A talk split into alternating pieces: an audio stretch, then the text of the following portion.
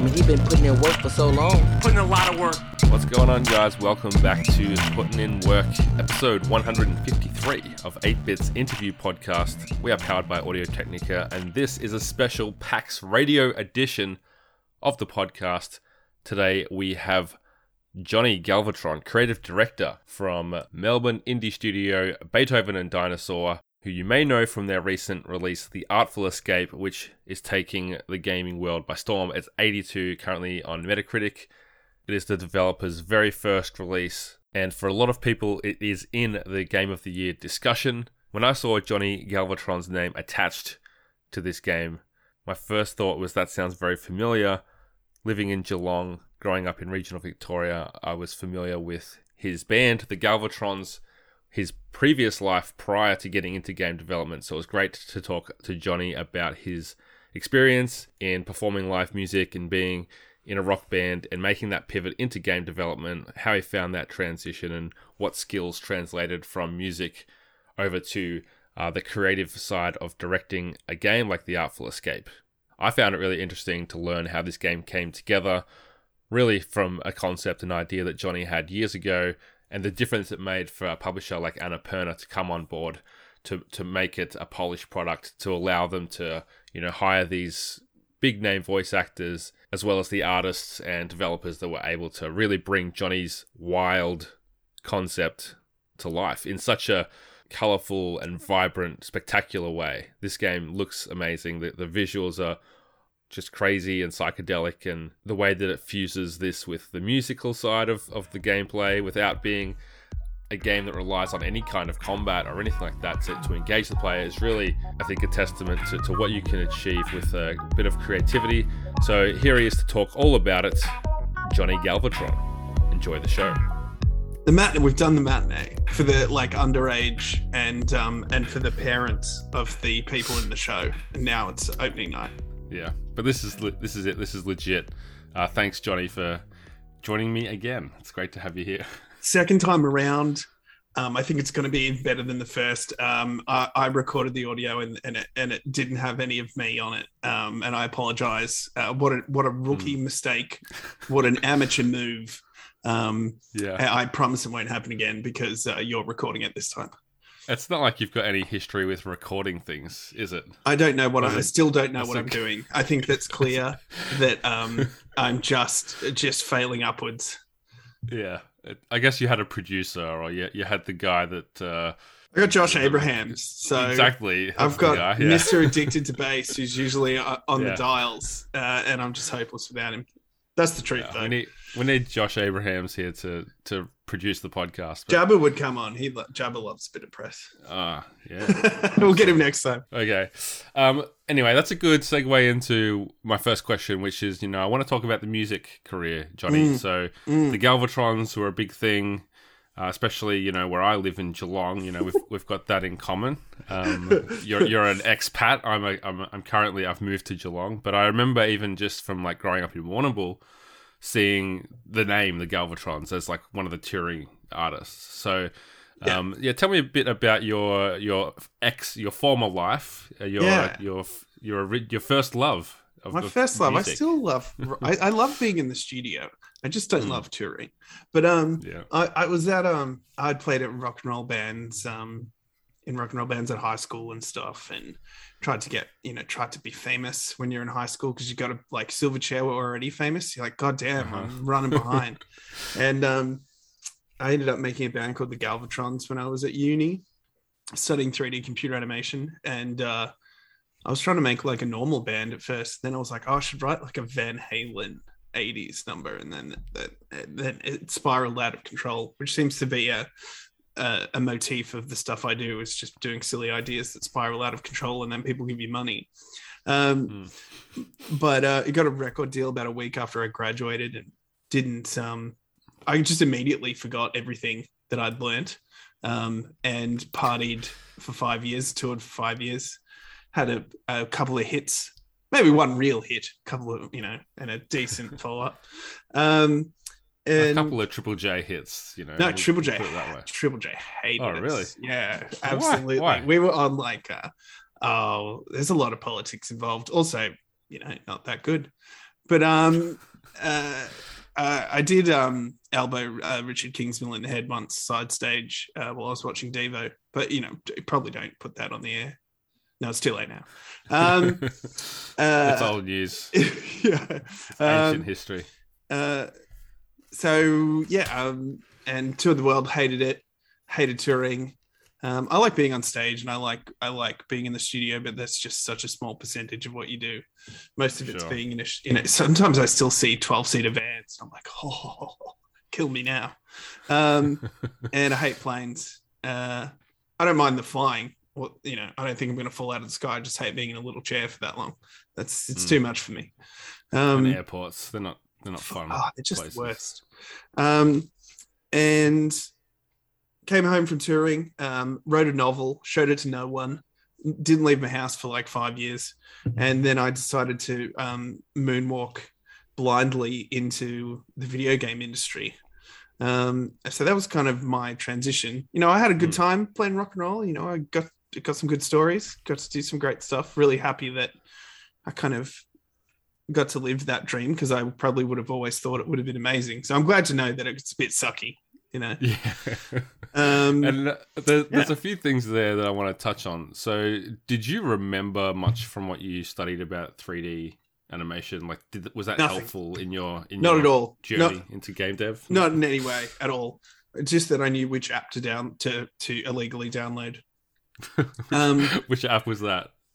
Oh, I can't say. Um, uh, no, it's all right. I have all the correct um, you know, once you start your business, get your correct. You've got the licensed versions now. yeah, I know, I do.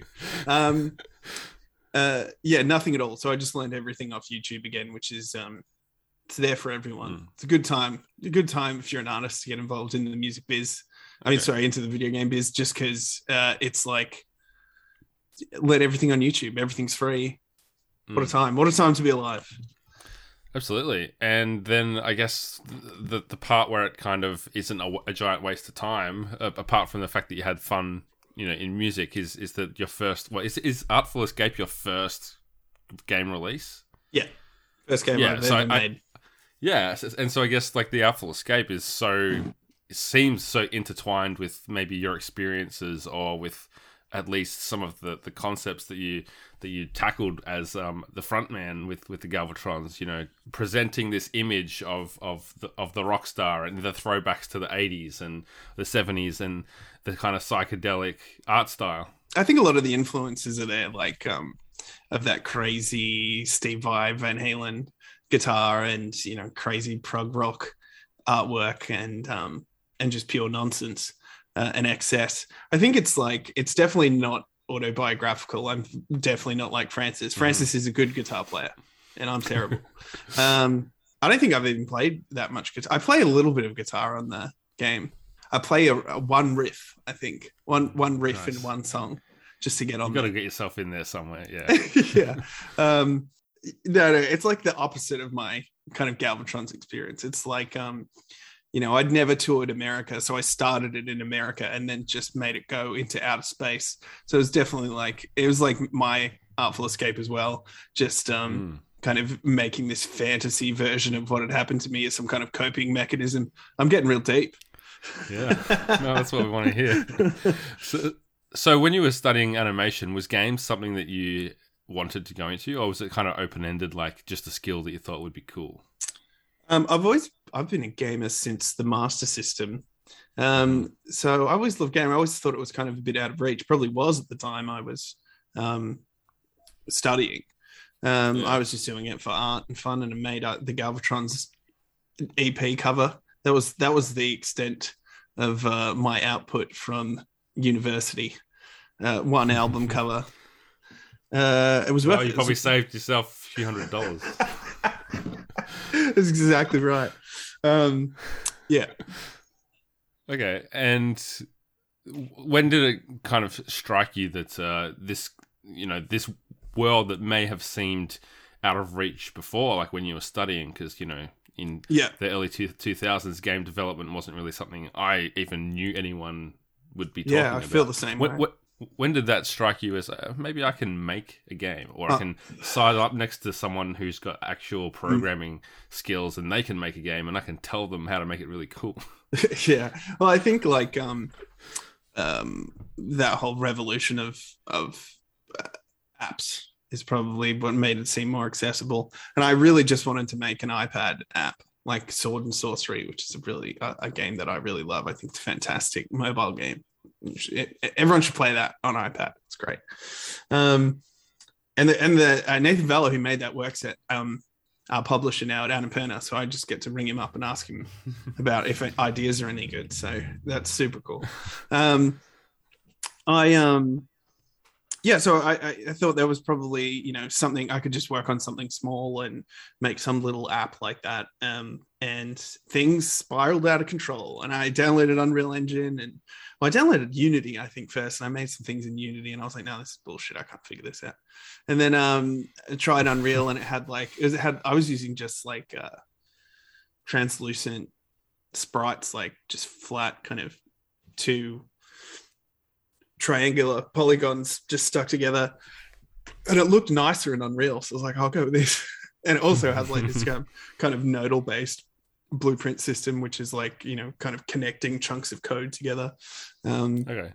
And uh, it's really good for artists. Uh, I still obviously need you still need your own programming power, and I hooked up with uh, Justin Blackwell and Sean Slevin um, uh, out of out of Geelong as well. Um, he lives in Leopold, in the out there. Wonderful. Tidy Town winner 1996, as the sound as the sign says going into town. Um, we looked it up too, and there was no record of Leopold being the Tidy Town winner 1996. It may just oh, be that is suspicious. Yeah, it may just be a lie to get you into Leopold. That was the best thing. I don't know that the Tidy Town, uh, you know, circuit is that. Uh, what else are they going to do? Just advertise the Leopold Sportsman's Club? I mean, I, I, lived in Leopold a few years ago, and it's grown quite a bit since your days. They have a Bunnings now. So. Holy fuck! Sorry, am I allowed to swear on this? Yeah, it's it's fine. Oh, sick! This is this is going on PAX Radio. I've decided, so uh, all of PAX will have will have heard that now. No, sorry, PAX. but uh, but uh, yeah. So so I guess knowing the right people was a big part of it for you, and finding some kind of uh, way to work together as the creative director on this game, what was your actual role in, in developing the Artful Escape? It's obviously, I guess, the story and the concept and some of the art direction. Would that be the best way to describe your input? I think uh, it changes as the project goes along. Initially, with the demo that we made that got us our publishing deal, I did just everything on the art side, did the animation, the illustration, um, kind of all the implementation to the levels, the lighting, etc. And then um, then when we got some cash, I hired some actual professionals. Um, and mm-hmm. then you can you can uh, hang back a little, and I was just like working a lot on kind of level construction and level design, and then you know handing off my s- silly alien designs to professionals. So put this in the game, make this, uh, which is a great great vibe, and just spending months in the recording studio with Josh Abrahams and um, and Eden Altman, who's the guitar player. Um, so I got to do a lot of music, uh, a lot of art direction, implementation stuff, implementing all the audio. I think the thing is like with an indie team, like I, I was talking to a guy from Microsoft the other day, and he was like, "How many people were on made the game?" I was like, "It's usually a team of about seven or eight you know, depending on what part of the project. Is like we have seven or eight people like on one feature of mm. Microsoft, you know, one little tiny bit of it. And that's the thing with like indie teams. You'll find that people will often branch into other areas because that's what the team needs and people become um, multi-skilled and and you kind of have to be if you if you want to be ambitious with a little team and if you can find people who want to um, uh, expand their knowledge within the industry it's like arden our illustrator came in never worked in an engine um, and started illustrating, then started implementing, and then she became quite good at the engine. And now she's like the best of us at materials, you know. Um, so she can carry everything from her drawings all the way through to finished in engine. Um, so yeah, everyone everyone's kind of uh, got their fingers in many pies. That's cool. Yeah, keep those pies you know, fingered. I guess I wasn't going to say it. But, I, I, left that one right. Right, I, I, walked straight into that. Um, anyway, forget the pies. Yeah, we're not here to talk Moving about on. pies. Yeah, um, we're not here to fuck pies. um, I, I want to know, like, how did you go giving that direction? Because I'm guessing, like, in your head, was this something that was fully formed, or was it like they, like, you you told an artist what you wanted, then they gave you something and you went, wow, that's so much more than what I could have thought? Or did you have to actually tell them, try again, it's not quite there?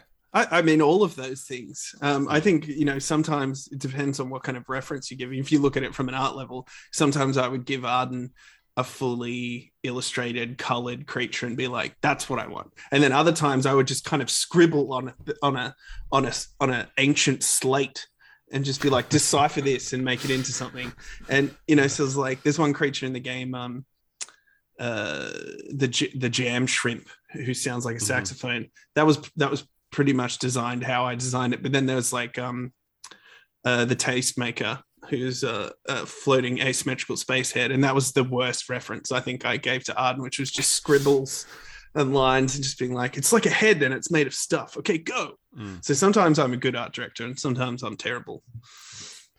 And is it the same with the the sound? Like, uh, were you overseeing kind of the direction? I kind of know what I want well? with the sound. I, I, you know, me and Josh have worked together for years, so um, I can be like, you know, I, when I say to him, I'll, I'll, be like, you know, now I need that sparkle magic on the end of that, but he knows what I mean. So that that's after years of working together. So that's fantastic. Yeah. And then you know, I'll go like, and we know each other so well, you know, I'll be like, Josh, let's let's do a harp run here. And he's like, Oh, I don't think it needs it. And I'll be like, You just don't want to do a harp run, Josh. I know because it's tricky. and he's like, Oh, god damn it. And then he'll do the harp run. And he's like, Yeah, that's pretty good. So um, you know, I don't think me and Josh we me and Josh worked together for like 15 years. I don't think we've ever like even disagreed on anything. so mm. um uh, wonderful collaboration. So yeah, I, I, you know, sometimes I would come in with um the tracks fully written and we would sit there and arrange them and flesh them out. Or sometimes i'd be like really under the pump at some other thing and i'd ring up josh and i'd be like i need something from a from like an 80s thriller uh, uh, uh, that would be in like a, brian de palma film. It's like oh, okay sick. Give me back something. yeah. yeah and i'd be like that's exactly what i meant josh you champion. So um and then i worked with uh, luke legs who's also from down the coast in geelong and he um he just had those tracks. Um, they were his track, and I'd heard them, and I was like, I want to put them in the game. Um, and we just kind of re-recorded them, did them with a kind of different production that we wanted to make them sound like they were from the fifties, um, and that they were a bit more. He uh, Luke usually sings with a bit of an Australian accent, so he got him to kind of play a bit of a character. Um, yeah. And yeah, so sometimes I'm in there, sometimes I'm getting other artists to bring their talents in when I've um, can't give good direction. mm. Yeah, so I think yeah, it's changed. It depends on the situation. Yeah, and one of the things it seems with the game is that it has to be dynamic and people and, and like responsive to people who are actually playing the mm. game. So it's it's not just as simple as like a a tune that sounds cool. It has to be, I guess, like the keys have to work together and. It has yeah. to be like at, any point the player can decide to press the button and then it needs to, to, to work. The guitar button. Yeah. Yeah. Um, yeah, that, that was kind of one of the interesting th- interesting things about like we wanted the player to be able to shred at any point, and that means the guitar can come in at any point. But also the game is very musical. Um, so how do you get that to work? And the, the, it's just kind of amorphous. It's like you have we write our backing tracks, we get Eden to shred over them, we cut them up, and we have a few different ways of like getting into the track and getting out without it sounding unnatural because um, you can't kind of like sa- you know you can't sample each note to a key and kind of play it on a keyboard. Guitars just don't sound that way. Um, and you can't fade off something quickly because they don't sound that way either. So you kind of have to cover it. Then you um, everything that in, is in the landscape also can light up at any point whether you're shredding or not. So you kind of have to look at the level and the sound design as this giant composition which was tricky at times but it works really well i think um, and it, it, the reason it kind of all flows together is not that it's kind of it is theoretically all should work together, but it's really kind of your brain uh, arranging what it's hearing and, and looking for meaning, kind of in uh, mm-hmm. Dark Side of the Rainbow, um, which is the uh, where you play Dark Side of the Moon on the third roar of the MGM line. um, before the Wizard of Oz, and it kind of, it's meant to line up, and it kind of does.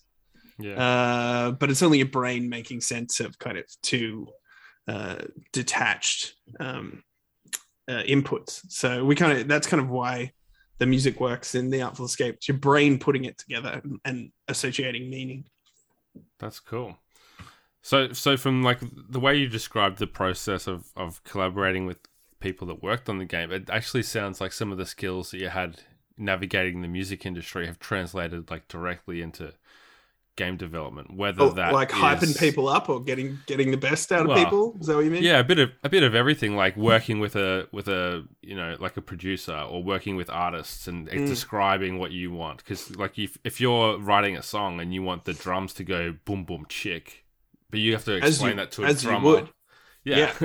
you have to explain what you want. If maybe you're not a drummer, you have to explain what you want to the drummer, and they go, "Oh yeah, I think I know what you mean," and then it's it's a similar thing, and not only that, but then there's that whole side of you know the things that maybe you didn't like touring and booking gigs and getting the record deal like that was all the business side of it. And in a similar way you had to build this demo and get a publisher. So there's mm. all these things that seem like similarities i guess. Yeah I, I didn't I didn't have too much trouble with my. I didn't. Ha- I didn't have a horrible like record company story. I, I just think uh, you know the Galvatron's failure was on the Galvatrons. I don't think. Um, I mean, we we were there kind of at the at the the death knell of that big record deal with you know trying to sell a lot of records. I was just right mm-hmm. at the end of that.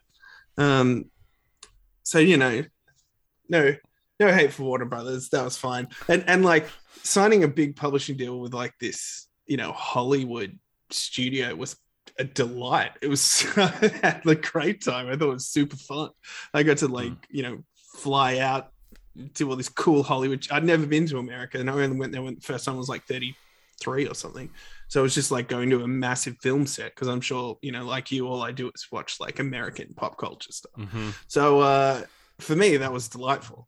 Uh, I but think you still I had to convince them that you were like good enough to to earn that, and that they could put their investment into you. Right? That's, that's I think I think the demo the demo was like enough. The demo was enough to yeah. show them that we have we're on a right idea and that we could do it. And then you know all you have to do is prove to them that you're not going to be an asshole to work with, and you're going to treat your staff with dignity and respect and be cool. Mm. Um, but even like getting the demo in front of them, like if I had a demo here that I've made, I wouldn't even know how to get it to someone. You know what I mean? Like it's not, it's it's. Uh, I think there'd be a lot of indies out there that feel like if they had a chance to pitch themselves, that that would have a chance. But it's it's also just like getting to that point as well. Yeah, well, we we done a Kickstarter, and that that was kind of how we got our press. It's a good it's a good launch. Mm. We'd made a good, you know, we didn't get our target, but it was like a good Kickstarter. It was enough to get press. It was enough to get right. publishing um, on the phone. So, and I think there's a lot of different routes to um, getting a game published or getting a game funded. Um, and I don't know, maybe I'm kind of biased, but like I, I feel it's very similar to the rock industry that if you've got a good product, people will people mm-hmm. will fund you. You know, if you can see what you know, if you can if you have an idea of what the market is for your product and and have a kind of vision for it, I think you it's not too hard to get discovered, I don't think. But I felt the same way about rock and roll. It's like these bands that have been playing for you know six years, and like we just need someone to see us. I'm like, they've seen you. but, uh, it, so I, you know, I think, um, yeah. But you know, that's from that's obviously a very biased opinion. Actually, I feel bad about it now. I've said it.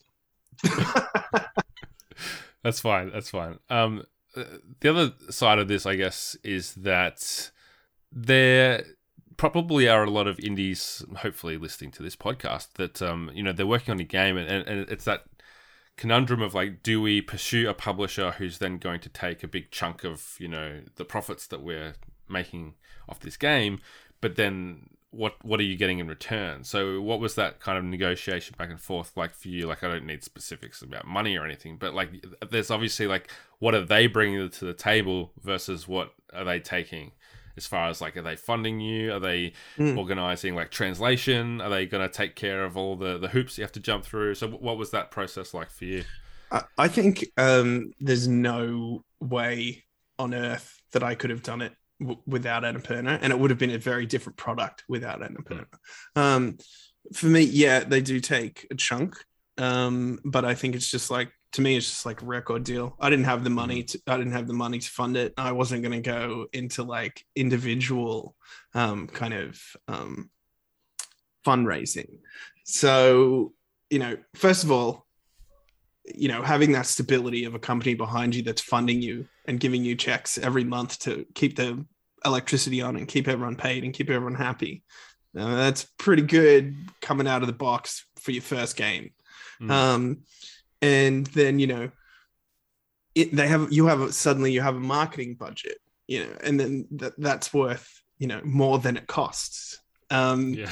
and then you suddenly have these opportunities like being on the Xbox showcase or being shown on uh, or getting you know Xbox exclusivity deals or getting interviewed by Geoff Keighley.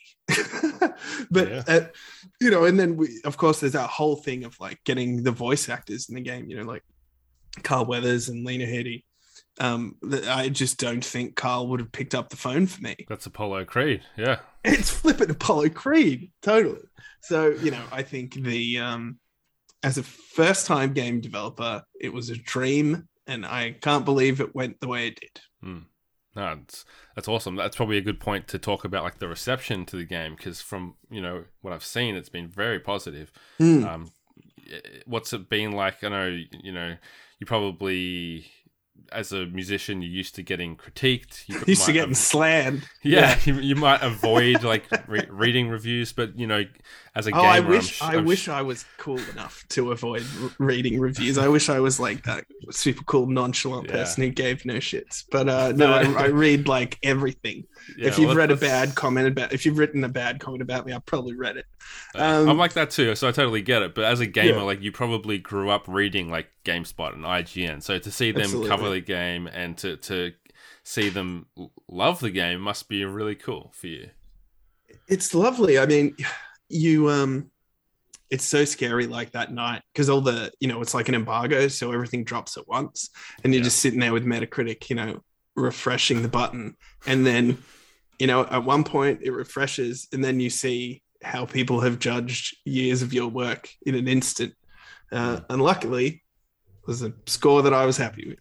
Um, but yeah it's terrifying. I definitely got way more abuse in the music industry from people from Melbourne than I do from the international game community. Um, uh, it's lovely to see people like just writing us letters and drawing, you know, doing fan mail of the character, doing a fan art of the characters, and yeah, um, it's the reception's been really good, and just like couldn't be happier. You know, the other day I just kind of because your your Metacritic fluctuates. Not that it even matters, but you know, it fluctuates and then it settles at some point. And then I was just like, well, let's that's it's done now. It's out. It has its Metacritic. It's good. Mm-hmm. Um, and people, you know, seem to really like it and think it'll have a good life ahead of it for kind of a couple of years to come. Yeah, that's great. And the other side of that, I guess, is just like looking at the way that you know the game comes out it's out there in the wild. It's taken you like you said a few years to to work on this game. Mm. what was it like to to be working on this one thing and not really having something to show for, for a long period of time compared to like maybe you record an album and maybe it's maybe it's six months maybe it's a full year if there's heaps of post-production and mastering but, yeah if you've got cash yeah, um, but but but there's a turnaround, and you know, fans can you can perform the songs at your gigs still and that kind of thing. But then, like with the game, it's like it's it's either secret and you can't even talk about it, or yeah. it's like no one can play it until it's like three or four years. So what was I, I think I think like? that there's it's less pressure to show no one. Um, and be locked away and make sure it's perfect. You know, that's why I can just really understand when Naughty Dog like got those leaks of Last of Us 2, how much it mm. must have hurt. Um, uh, I, I like the secrecy. You know, I like okay. being locked away and not showing anything. Uh, you know, I'll I'll know if it's good or not. I feel like you know, um, and everyone's got goals that they want to hit, and I feel like we hit all the goals that we wanted with the game. And everyone, you know, it's amazing that you know you can get all these people who are you know very serious artists and very serious about what they do, and mm. to get them happy with the output and happy with the end product. I think um, that's that's the goal, you know. Um, and we, I, even if everyone hated it, I'd say we made exactly what we wanted to make. Yeah, that's cool, and I think it's really great that you know, especially the past, let's say, five years, there's been all these success stories of Australian uh, indies, whether yeah. it's you know House House or House uh, House. Ch- do you reckon House House is super loaded? They must be. Yeah, absolutely. They would be rolling in.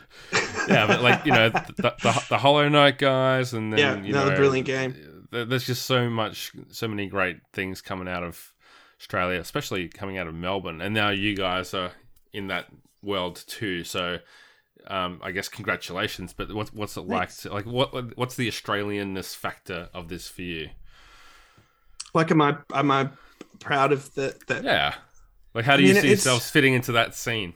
Because because oh, you made a game that's like really... it's, it's it's it's it's like it's a set in the US, so it's a mm. bit wider than like being this little Aussie like go get them indie. It's it's a it feels a bit bigger. Yeah, it doesn't feel like that, does it? It doesn't feel like you know we made it in the garage. It's a bit it's a bit more polished. It's got some cash, so you know uh, it's like um. I mean, Melbourne's always got cool artists. Melbourne's always got cool bands. Melbourne's just a great scene. It's a lovely city. You know, people have money usually. Uh, you're mm. privileged to be in a living in a place like this where you can you know your job can be making art i think we should always keep that in mind mm. but you're not moving to san francisco anytime soon no i made this studio here that sounds like way too much effort yeah all right so there's a few questions we'll roll through that i tend to ask everyone on okay. work what was the hardest part of of this process for you uh, getting into the games industry releasing this this uh, masterpiece as some may have called it I'm sure someone's um, called it. Someone might. Um, um, my mum thought it was was dope. Yeah, exactly. Um, what was the hardest bit? I think just like making a studio and learning how to work with people and learning how to step back uh, and let people bring their own things to to your like baby, you know. Um, and mm. and then, but that has the amazing payoff of it being better and um and and getting other people's serious talents, you know, behind your story. So, um, yeah, the cool. the business and the and the um, the people side of things. Okay. And what would you say your advice would be to anyone that might be looking to to start out? Because this is your first game and it's mm. just done so well. And technically, anyone that's never released a game could look at you and say, "Well, Johnny Galvatron." Look at this so. idiot. Yeah, totally. I would say like this guy I, in sunglasses is running around. you know, I can I, make a game. yeah, totally. Um, I think you should look at me that way. Exactly. I mean, the thing is, like, extremely privileged in the sense that I could work on this, and like my wife paid the bills while I was earning no money and trying to be, you know. So I'd say if you're lucky enough to have someone support you, that that's a really good start. But the I think the thing is like Unreal Engine's free. All these YouTube mm. tutorials are free. You can do if you have the time. You know, if you're lucky enough to have the time, um, then nothing holding you back. Get in there, make a little iPad app, and watch it spiral out of control. Mm. Yeah, it is free. Uh, you have to you have to be kind of smart to figure it out, but I'm, I'm sure that you, you won't get very far if you're not smart anyway. So it's a it's a good um, you know it's a good entry point. Like if you can figure it out Unreal, then you can make a game. It's, it's for you, yeah. Yeah. All right. The last question: If you could do anything and you knew that you would not fail, what would you do? Oh, like like jump off a real tall building. Wow, if if that's the answer, then. well, and live. I mean, it could be like it could be anything. It could be like a David Bowie biopic. You, oh, know. David Bowie biopic. I, do you know what? I don't. I think I like biopics. Is like my least favorite genre of film. Uh-huh. The the the music biopic. Um, I always think that. Did you like Bohemian Rhapsody? What what's your? I didn't even go. I didn't even go to it. Okay, there you go. But, yeah. Um, if I could do it, you know, I like to walk the line with Johnny with Cash. with with the with the Johnny Cash. Phoenix, I was going to yeah. say the Dewey Cox story. um, um, I, I think j- just make games, man. Yeah. Just make games. Although I don't know if, if I don't know if I like the concept of you can't fail. It's interesting, mm. isn't it? Takes all the takes all the drama out of it. Yeah, it does. Um, but often it's something where it's something people aren't doing, and then the question, obviously, the, you know, the the, the rhetoric part of the, the, rhetorical part of the question is, well, maybe that's what you should be doing. You know? Man, I'm living but, the dream. But you're doing it, yeah. Yeah, I'm totally happy with where I am. Um, yeah. but yeah, that's my answer. Living, the, I'm living the dream. So sweet, making more games. Well, yeah, I look forward games, to totally. uh, you know seeing what the tail end of of the Artful Escapes release looks like, and yeah. Uh, I guess whatever's coming next from you guys, because you know the first one out the gates is is, is a big hit. No pressure, but uh, we're expecting no pressure. You're gonna make the sophomore album now, the one where yeah. you're like real upset and you haven't had enough time to like put it together. Um, hopefully usually it's, it's, sophomore games are better, so hopefully we can we can go along with that record.